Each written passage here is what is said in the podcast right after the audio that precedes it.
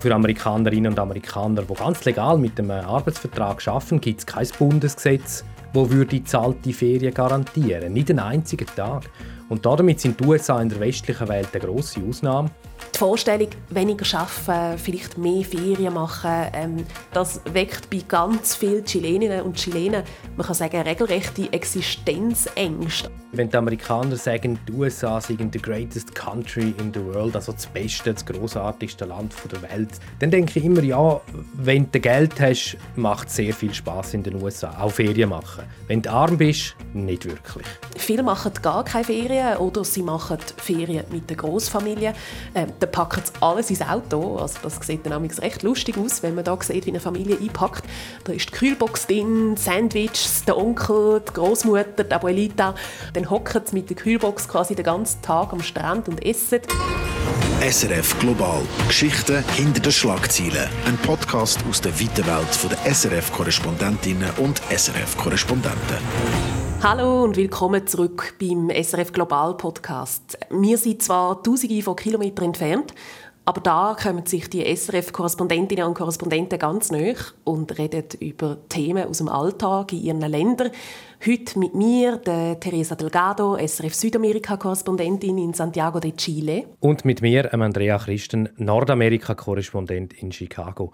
Und die Tatsache, Teresa, dass wir hier reden, heisst eigentlich, also dass wir aus unseren Studios miteinander reden, wir haben noch keine Sommerferien.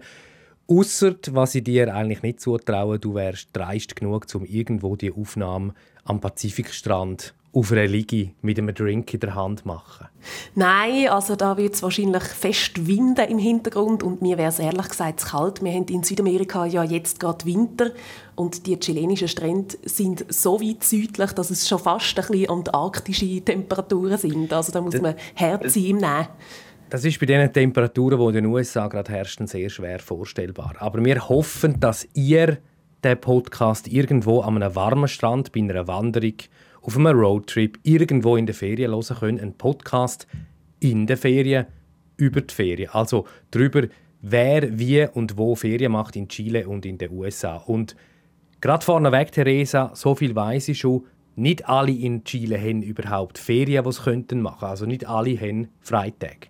Ja, das ist so. Also man kann sagen, nur etwa drei Viertel der Chileninnen und Chilenen haben überhaupt Ferien und das meistens auch erst ein Jahr äh, nach einer Festanstellung. Ähm, dann hast du in Chile 15 Tage Ferien zu gut pro Jahr. Eine Ausnahme sind Forscherinnen und Soldaten in Patagonien. Da gibt es so Militärbasen da ganz weit unten im Süden. Die bekommen vier Wochen über, weil sie einfach unter extrem schwierigen klimatischen Bedingungen arbeiten. Also es ist kalt und man ist sehr weit weg von allem. Darum gibt es als Ausgleich eine Woche mehr.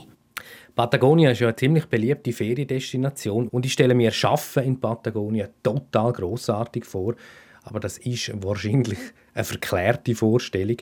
Ähm, du hast das jetzt noch kurz angesprochen. Ähm, wer sind denn die Leute, die null Wochen Ferien haben, also der Viertel der Leute, die überhaupt keine Ferientage haben?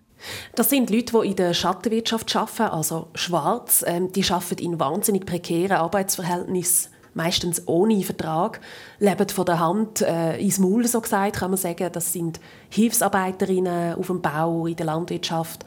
Das sind Tagelöhner. Ähm, in der Stadt, in Santiago bei mir, sehe ich sie meistens auf dem Parkplatz oder auf der Straße. Also das sind entweder Straßenverkäufer oder Parkplatzeinweiser. Das sind so Leute, die kaufen sich ein gelbes Westchen an einer Tankstelle, stehen auf irgendeinem Parkplatz und dann fangen sie an, Autos einweisen und heben die Hand auf.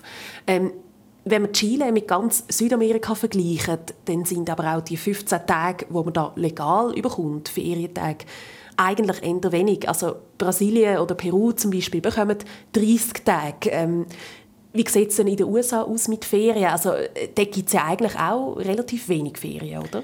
Also zuerst muss man sagen, die Schattenwirtschaft mit Millionen von Migrantinnen und Migranten, da redet man in den USA von undocumented migrants, die gibt es natürlich auch aber auch für Amerikanerinnen und Amerikaner, die ganz legal mit einem Arbeitsvertrag arbeiten, gibt es kein Bundesgesetz, wo würde zahlte Ferien garantieren. Nicht einen einzigen Tag.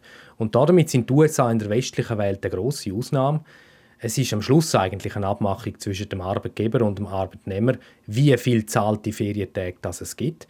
Im Schnitt haben die Amerikanerinnen und Amerikaner wo Angestellte sind im Jahr elf Ferientage. Die Zahl, also der Schnitt geht dann für Angestellte, die ein paar Jahre beim gleichen Arbeitgeber sind, ein bisschen auf. Aber fast ein Drittel der Leute hat keine, wirklich null Ferientage, kein Paid Time Off, also keine Ferien, kein Krankheitstag, kein Mutterschaftsurlaub. Und äh, besonders in der Einkommensschicht, ganz unten die Leute, die ohnehin schon sehr wenig Geld verdienen, dort gibt es eben besonders häufig keine zahlte Ferientage. Das ist eine eindeutige Zweiklassengesellschaft, auch in Sachen Ferien. Dafür gibt es aber äh, noch einen Haufen so nationale Viertage, oder? Also Unabhängigkeitstag, Thanksgiving, wo man dann auch wieder frei hat. Das stimmt und wenn du neu in den USA bist, bist du auch erstaunt, wie, wie häufig die sind. Und die sind auch wichtig, das sind dann auch äh, häufig lange Wochenende, da unternimmt man etwas, äh, so ein bisschen kurzferienmässig. Man wird dann auch häufig gefragt, äh, hast du irgendetwas geplant für das Thanksgiving-Wochenende? Aber auch da, der Arbeitgeber muss einem die Tage nicht freigeben. Äh, gut getroffen hast du es, wenn du für die Bundesregierung in Washington schaffst. Das ist übrigens der grösste Arbeitgeber im Land. Die meisten Bundesangestellten kriegen an all diesen elf Viertig den äh, zahlten Freitag. Ist aber noch eindrücklich, was du sagst, oder? dass die USA so allein dastehen, was die Ferien ja. angeht in der westlichen Welt, ohne eben fixe Ferientage im Arbeitsrecht. Ähm, könnte sich das dann mal irgendwann ändern? Das müsste durch den Kongress, durch das Parlament, das müsste dort beschlossen werden. Das zeichnet sich aber nicht ab. Es gibt schon lange eine Gesetzesvorlage, wo wenigstens zahlte Krankheitstage oder Elternzeit würde einführen. Das ist ein Vorhaben der Demokraten. Das ist im Kongress aber nie durchgekommen. Und einfach, um das noch ganz klar zu machen, gewisse Bundesstaaten kennen zwar zahlte Krankheitstage, also wenn man zum Beispiel Grippe hat, aber die USA haben auf nationaler Ebene das nie in einem Gesetz festgeschrieben.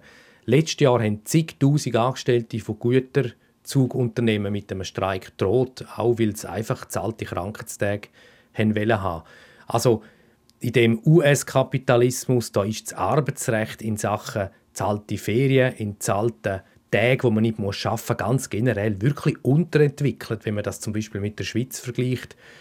Und ähm, das dunkelt mich für so ein westliches, in Anführungs- und Schlusszeichen, entwickeltes Land wie die USA doch ziemlich bemerkenswert. Ist ja auch ein, bisschen ein Gradmesser, oder? Also je weniger zahlte Abwesenheiten, Krankheitstage, umso stärker die Macht von der Wirtschaft, von der Unternehmen, von der Arbeitgeber. Vielleicht kann man auch sagen, umso kapitalistischer ist das Land. Ja, ist vielleicht eine Art Messgröße für das. Und mir denkt, Theresa, was ich weiß von Chile, auch dort ist man ziemlich kapitalistisch unterwegs, oder? Ja, in Chile gibt es ein neoliberales Wirtschaftssystem. Das ist unter der Militärdiktatur von Augusto Pinochet entstanden. 1980 ist das eingeführt worden. Und auch seit dem Übergang zur Demokratie, also nach 1990, hat man das beibehalten. Das ist ein Wirtschaftssystem, wo der Markt so gesagt alles bestimmt. Also man kann sagen Kapitalismus pur oder auf Steroid, wenn man so will. Und das sorgt für wahnsinnige Ungleichheit in Chile. Und da gibt es übrigens auch eine Verbindung mit Chicago. Eingeführt äh, haben das Wirtschaftsmodell ähm, die sogenannten Chicago Boys, die Pinochet beraten haben. Das ist eine Gruppe von chilenischen Ökonomen, die in Chicago studiert haben, bei Ökonomen wie ähm, Milton Friedman zum Beispiel. Und die haben dann aus den USA, aus diesen Vorlesungssälen in Chicago, die neoliberale Theorie mitgebracht und sie in Chile angewandt. Also das ist quasi eines der ersten Länder weltweit, wo man diesen extremen Kapitalismus installiert hat. Bis heute ist das so geblieben. In Chile kannst du quasi mit allem handeln, sogar mit Wasserrecht. Ähm, aber ich schweife ab, zurück zu unserem eigentlichen Thema, Ferien. Also Hyperkapitalismus eingeführt aus äh, Chicago auch nicht gewusst. Aber ja, unbedingt. Ähm, wir wollen nicht, dass die Leute auf den Strandstühlen einschlafen, wenn sie uns zulassen. Und darum zurück zu den Ferien. Ja, äh, zurück zu den Ferien. Also die sind ganz klar immer auch eine finanzielle Frage. Ähm, der Durchschnittslohn in Chile liegt bei umgerechnet etwa 550 Franken im Monat. Das sind etwa 6'500 Franken im Jahr. Und es gibt da so gesagt keine Teilzeitjobs. Also die Vorstellung, weniger arbeiten, vielleicht mehr Ferien machen, ähm, dafür eben weniger arbeiten. Das weckt bei ganz vielen Chileninnen und Chilenen, man kann sagen, regelrechte Existenzängste. Also die Vorstellung, dass man irgendwie nicht im Büro ist und dass man dann plötzlich merkt, hey, vielleicht braucht es mich ja gar nicht in dem Büro oder der Chef merkt es mhm. plötzlich, noch viel schlimmer, oder? Das ist da wirklich eine Sorge und darum gibt es eigentlich gar nicht so feste Debatten darüber, ob man jetzt mehr Ferien will oder nicht. Also da ist eigentlich fast ein Mindset geschaffen worden, dass man ein schlechtes Gewissen hat, wenn man die Ferien bezücht, wo man eigentlich zu gut hat, oder? Und da kommt mir zum Beispiel auch in den Sinn, in den USA werden ganz viele, hunderte von Millionen zahlte Ferientage gar nicht bezogen, sogar wenn man sie eigentlich zu gut hätte, oder? Und ich habe eben auch generell den Eindruck, gerade wenn ich so die Mittelstandsfamilien rundherum anschaue, es wird krampft wie verrückt mit wenig Freizeit und das passt auch ein bisschen zu dieser Vorstellung von «you gotta work hard», also du musst ganz hart arbeiten, dann bringst du es zu etwas. Das hat auch ein bisschen mit dem American Dream vielleicht zu tun. Und das ist in meiner Wahrnehmung ziemlich weit verbreitet. Aber du, wenn man jetzt so an die amerikanischen Filme denkt, oder? Dort haben ja gefühlt Kinder im Sommer immer endlos Zeit. Und, also du hast ja Familie. Ähm, die Kinder haben offenbar endlos Sommerferien in den USA. Ist das so? Das ist so. Und wenn der Summer Break anfängt, irgendwann Ende Mai, Anfang Juni, ist das eine riesige Sache, wenn die Schule aufhört und man sagt, äh, have a great summer, also genießt den Sommer und so. Das geht dann bis irgendwie Ende August, Anfang September, also sehr lang. Ich frage mich immer, ob die Kinder nicht die Hälfte vom Stoff wieder vergessen, was sie unter einem Jahr in der Schule gelernt haben. Und es gibt sogar einen Namen für das, Summer Slide. Also wenn die Schüler quasi ganz lange in die Sommerferien gehen und dann die Hälfte vom Stoff im Sommer quasi wieder wegrutscht, also wegslidet. Aber jetzt hast du ja gesagt, oder wenig Ferien für die Eltern, die arbeiten sogar, wenn sie Ferien haben. Dafür viel Ferien für die Kinder im Sommer. Ähm, ich stelle mir das noch schwierig vor, organisatorisch. Wie geht denn das zusammen?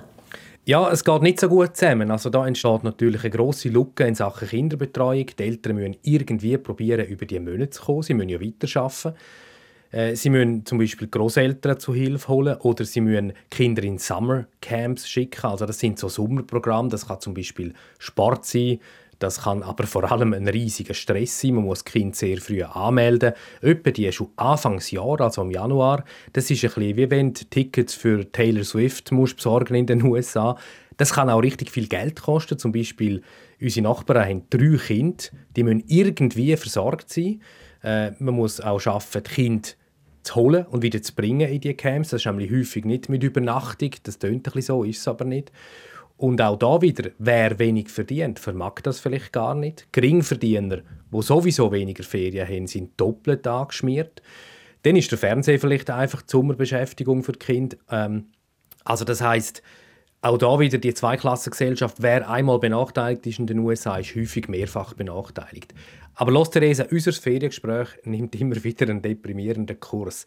Sag jetzt mal, die Chileninnen, die Chilenen, die wirklich Ferien haben, also zahlte Ferientage, die sie dann nachher auch nehmen, was machen die in diesen Ferien? Ja, um die grossen Einkommensunterschiede kommen wir leider nicht so ganz drum herum. Ähm, aber man kann sagen, die Reichen hier in Chile können sich eigentlich alles leisten, können überall herfliegen. Am liebsten gehen sie ans Meer, ähm, zum Beispiel in einen Badeort, wo etwa so eineinhalb Stunden mit dem Auto von Santiago entfernt ist. Der heißt Viña del Mar, liegt am Pazifik. Oder sie fliegen eben mit dem Flugzeug auf Disney World. Also ganz beliebte Destinationen für die, die da Geld haben. Das sind Buenos Aires, Rio de Janeiro, ähm, auch Europa, Madrid, Paris oder Miami. Und dann geht es ins Disney World. Das heißt, dort treffen sich die Amerikaner und die Chilenen dann wirklich auch physisch, unsere zwei Berichtsgebiete. Das ist natürlich auch da für viele ein Pflichtreiseziel oder Disney World. Aber hast du gesehen, was das kostet? Nein, ich bin ehrlich gesagt auch noch nie selber. Ich bin auch noch nie gewesen, aber ich fürchte, ähm, mir droht das dann irgendwann. Ähm, eigentlich musst du zuerst einen Doktortitel haben zum Buchen. Disney World, das ist in Florida, es ist gigantisch groß. Eigentlich ist es ein, ein selbstverwaltetes Land für sich mit vier Themenparks, x Ticketvariationen. Ich habe das angeschaut, äh, weil ich befürchte, eben, dass wir irgendwann auch mal mit den Kindern dorthin müssen. Und wo Disney World aufgegangen ist, hat ein Eintritt 3,50 Dollar gekostet. Aber ich habe Berechnungen gesehen, die sagen, also das ist 1971, wo das 3,50 gekostet hat. Ich habe Berechnungen gesehen, die sagen, eine vierköpfige Familie, die fünf Tage dort ist, zahlt heute 6000 Dollar und mehr. Die Flüge sind dort noch nicht einberechnet.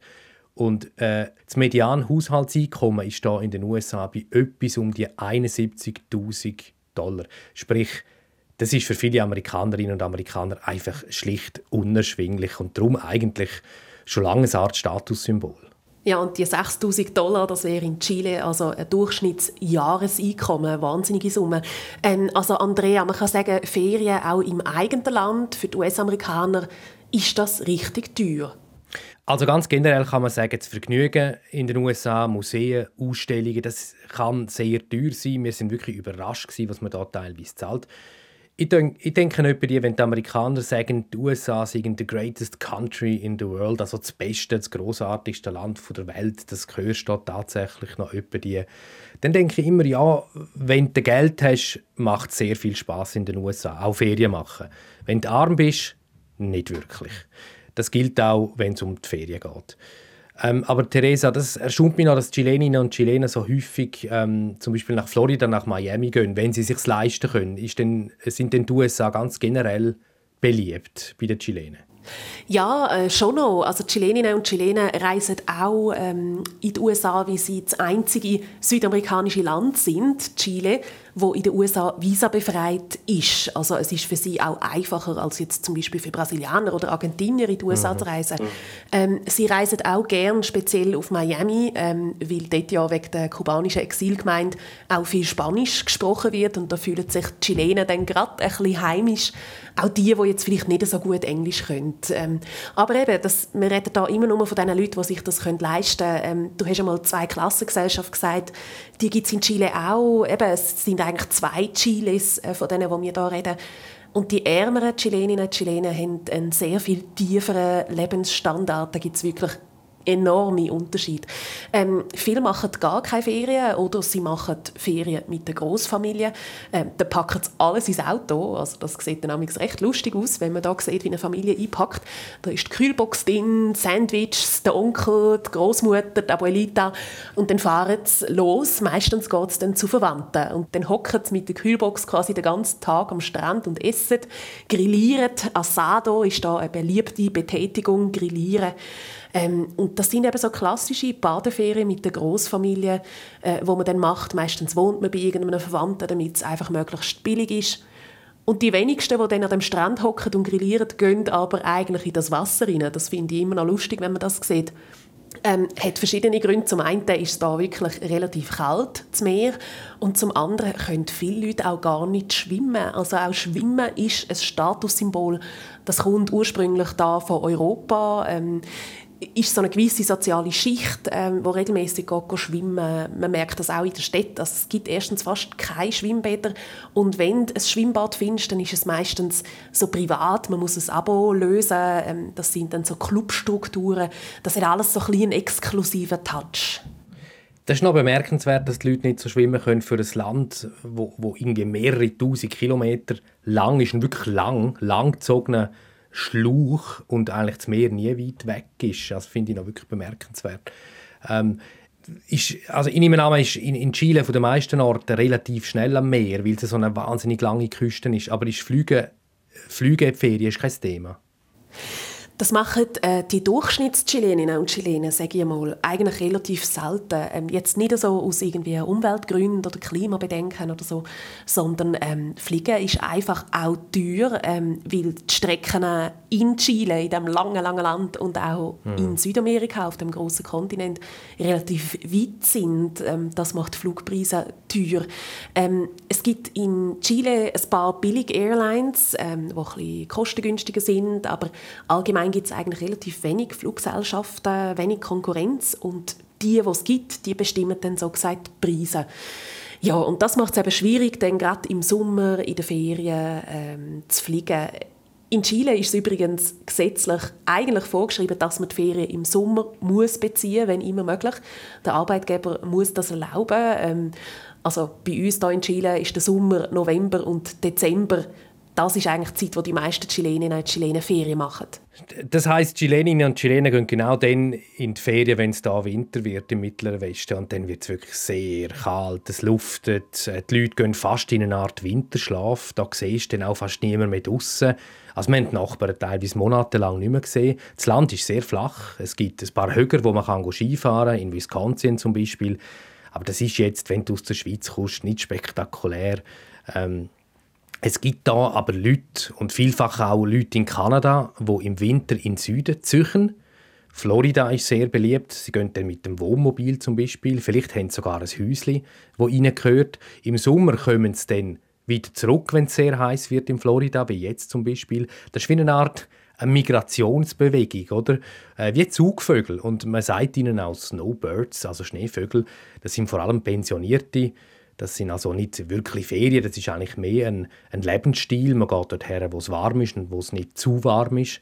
Äh, ich stelle mir dann immer so Pensionierte vor, wo wie Zuggänse in einer V-Formation mit ihren Wohnwagen in Richtung Süden ziehen. Ähm, angeblich leben seit der Pandemie, seit dem ganzen Homeoffice-Boom auch mehr Jüngere in diesem Lebensstil. Man würde vielleicht mehr von digitalen Nomaden reden in dem Fall. Ähm, und ich muss sagen, der Snowbirds-Lebensstil, wenn man so mitten im Chicago-Winter hockt in den schlecht isolierten Häusern, dann wirkt das eigentlich ziemlich vernünftig. Uh, ja, das klingt also kalt bei dir. Ähm, wenn wir da gerade beim Wintertourismus sind, ähm, nördlich von Santiago de Chile gibt es das Valle Nevado. Das ist ein Schneetal, so richtig mit Chalets und Skipisten. Also da kannst du eigentlich am Morgen Skifahren und dann hockst du eineinhalb Stunden ins Auto und dann bist du am Nachmittag am Meer. Das heißt, Chile ist ob Winter oder Sommer eigentlich ein ziemlich gutes Ferienland. Ja, also aus europäischer, vielleicht auch aus nordamerikanischer Sicht kann man sagen, ja, ähm, man kann da das ganze Jahr Ferien machen. Im Winter kannst du Skifahren, ähm, in der Atacama-Wüste hast du im Winter ein bisschen erträglichere Temperaturen, dann ist es nicht so heiß kannst dich in der Salzlagune treiben wie im Toten Meer. Oder du machst Sterntourismus. Die Atacama-Wüste ist die trockenste Region der Welt. Darum gibt es dort kaum Wolkenbildung oder Lichtverschmutzung. Ähm, man sieht Sterne also wahnsinnig gut dort, auch die Milchstraße. Ähm, und im Sommer ist dann Patagonien ein attraktives Ferienziel, weil dann ist es dort unten, also schon ganz nahe an der Antarktis, ein bisschen weniger kalt. Ähm, beliebt sind auch noch die Osterinseln. Die gehören auch noch zu Chile, wird oft vergessen. Die liegen ja schon im Pazifik auf dem halben Weg äh, nach Neuseeland oder Australien. Dort kann man dann die Moai bestaunen. Das sind die grossen Steinköpfe. Vielleicht der eine oder andere schon mal gesehen auf Fotos.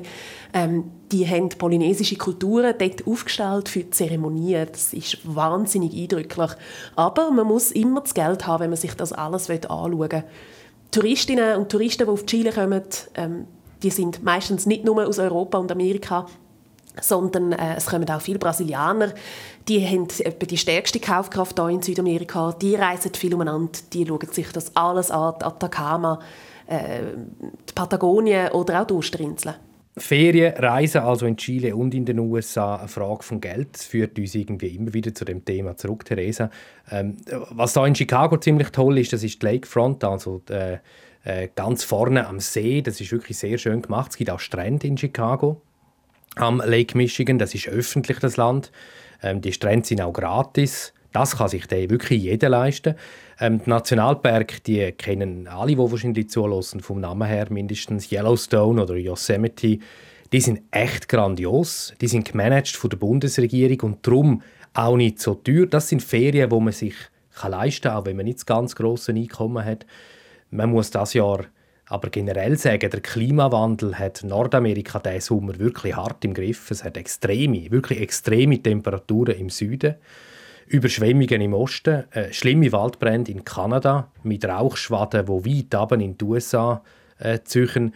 Und für mich muss ich sagen, und mit uns auch für andere Amerikanerinnen und Amerikaner, trübt das diesen Sommer. Und zwar eigentlich im wahrsten Sinn, wenn äh, eigentlich die Sonne dann von dem Rauch verdunkelt wird. Oder? Ui, das weckt bei mir gerade Erinnerungen an den letzten Sommer auf der Südhalbkugel. Wir hatten hier in Chile auch sehr schlimme Waldbrände. Gehabt. Über 450.000 Hektare Wald sind abbrennt.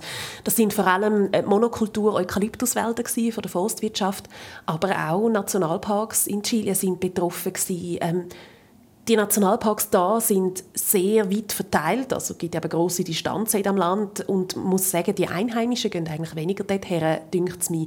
Ähm, wahrscheinlich auch, weil es eben Bezahlparks sind, wo sich dann wieder nur eine gewisse Bevölkerungsschicht kann leisten kann. Kommt hinzu, ähm, Chile ist wahnsinnig zentralisiert. Also es gibt zum Beispiel zwei äh, bekannte Nationalparks ganz im Süden, in Patagonien, Torres del Paine und Cuellat. Und äh, die liegen eigentlich nebeneinander, aber wenn man vom einen zum anderen Park fliegen will, oder, wie da jetzt gleich Fjorde und Gletscher und so dazwischen, dann musst du gleich auf Santiago rauf kehren und dann wieder zurückfliegen, um vom einen Park zum nächsten kommen. Ist eigentlich irgendwie ein bisschen absurd.